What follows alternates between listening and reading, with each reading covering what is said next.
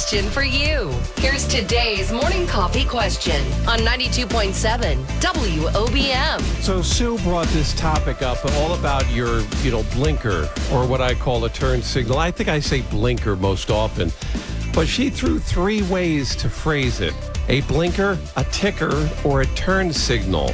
What do you call it?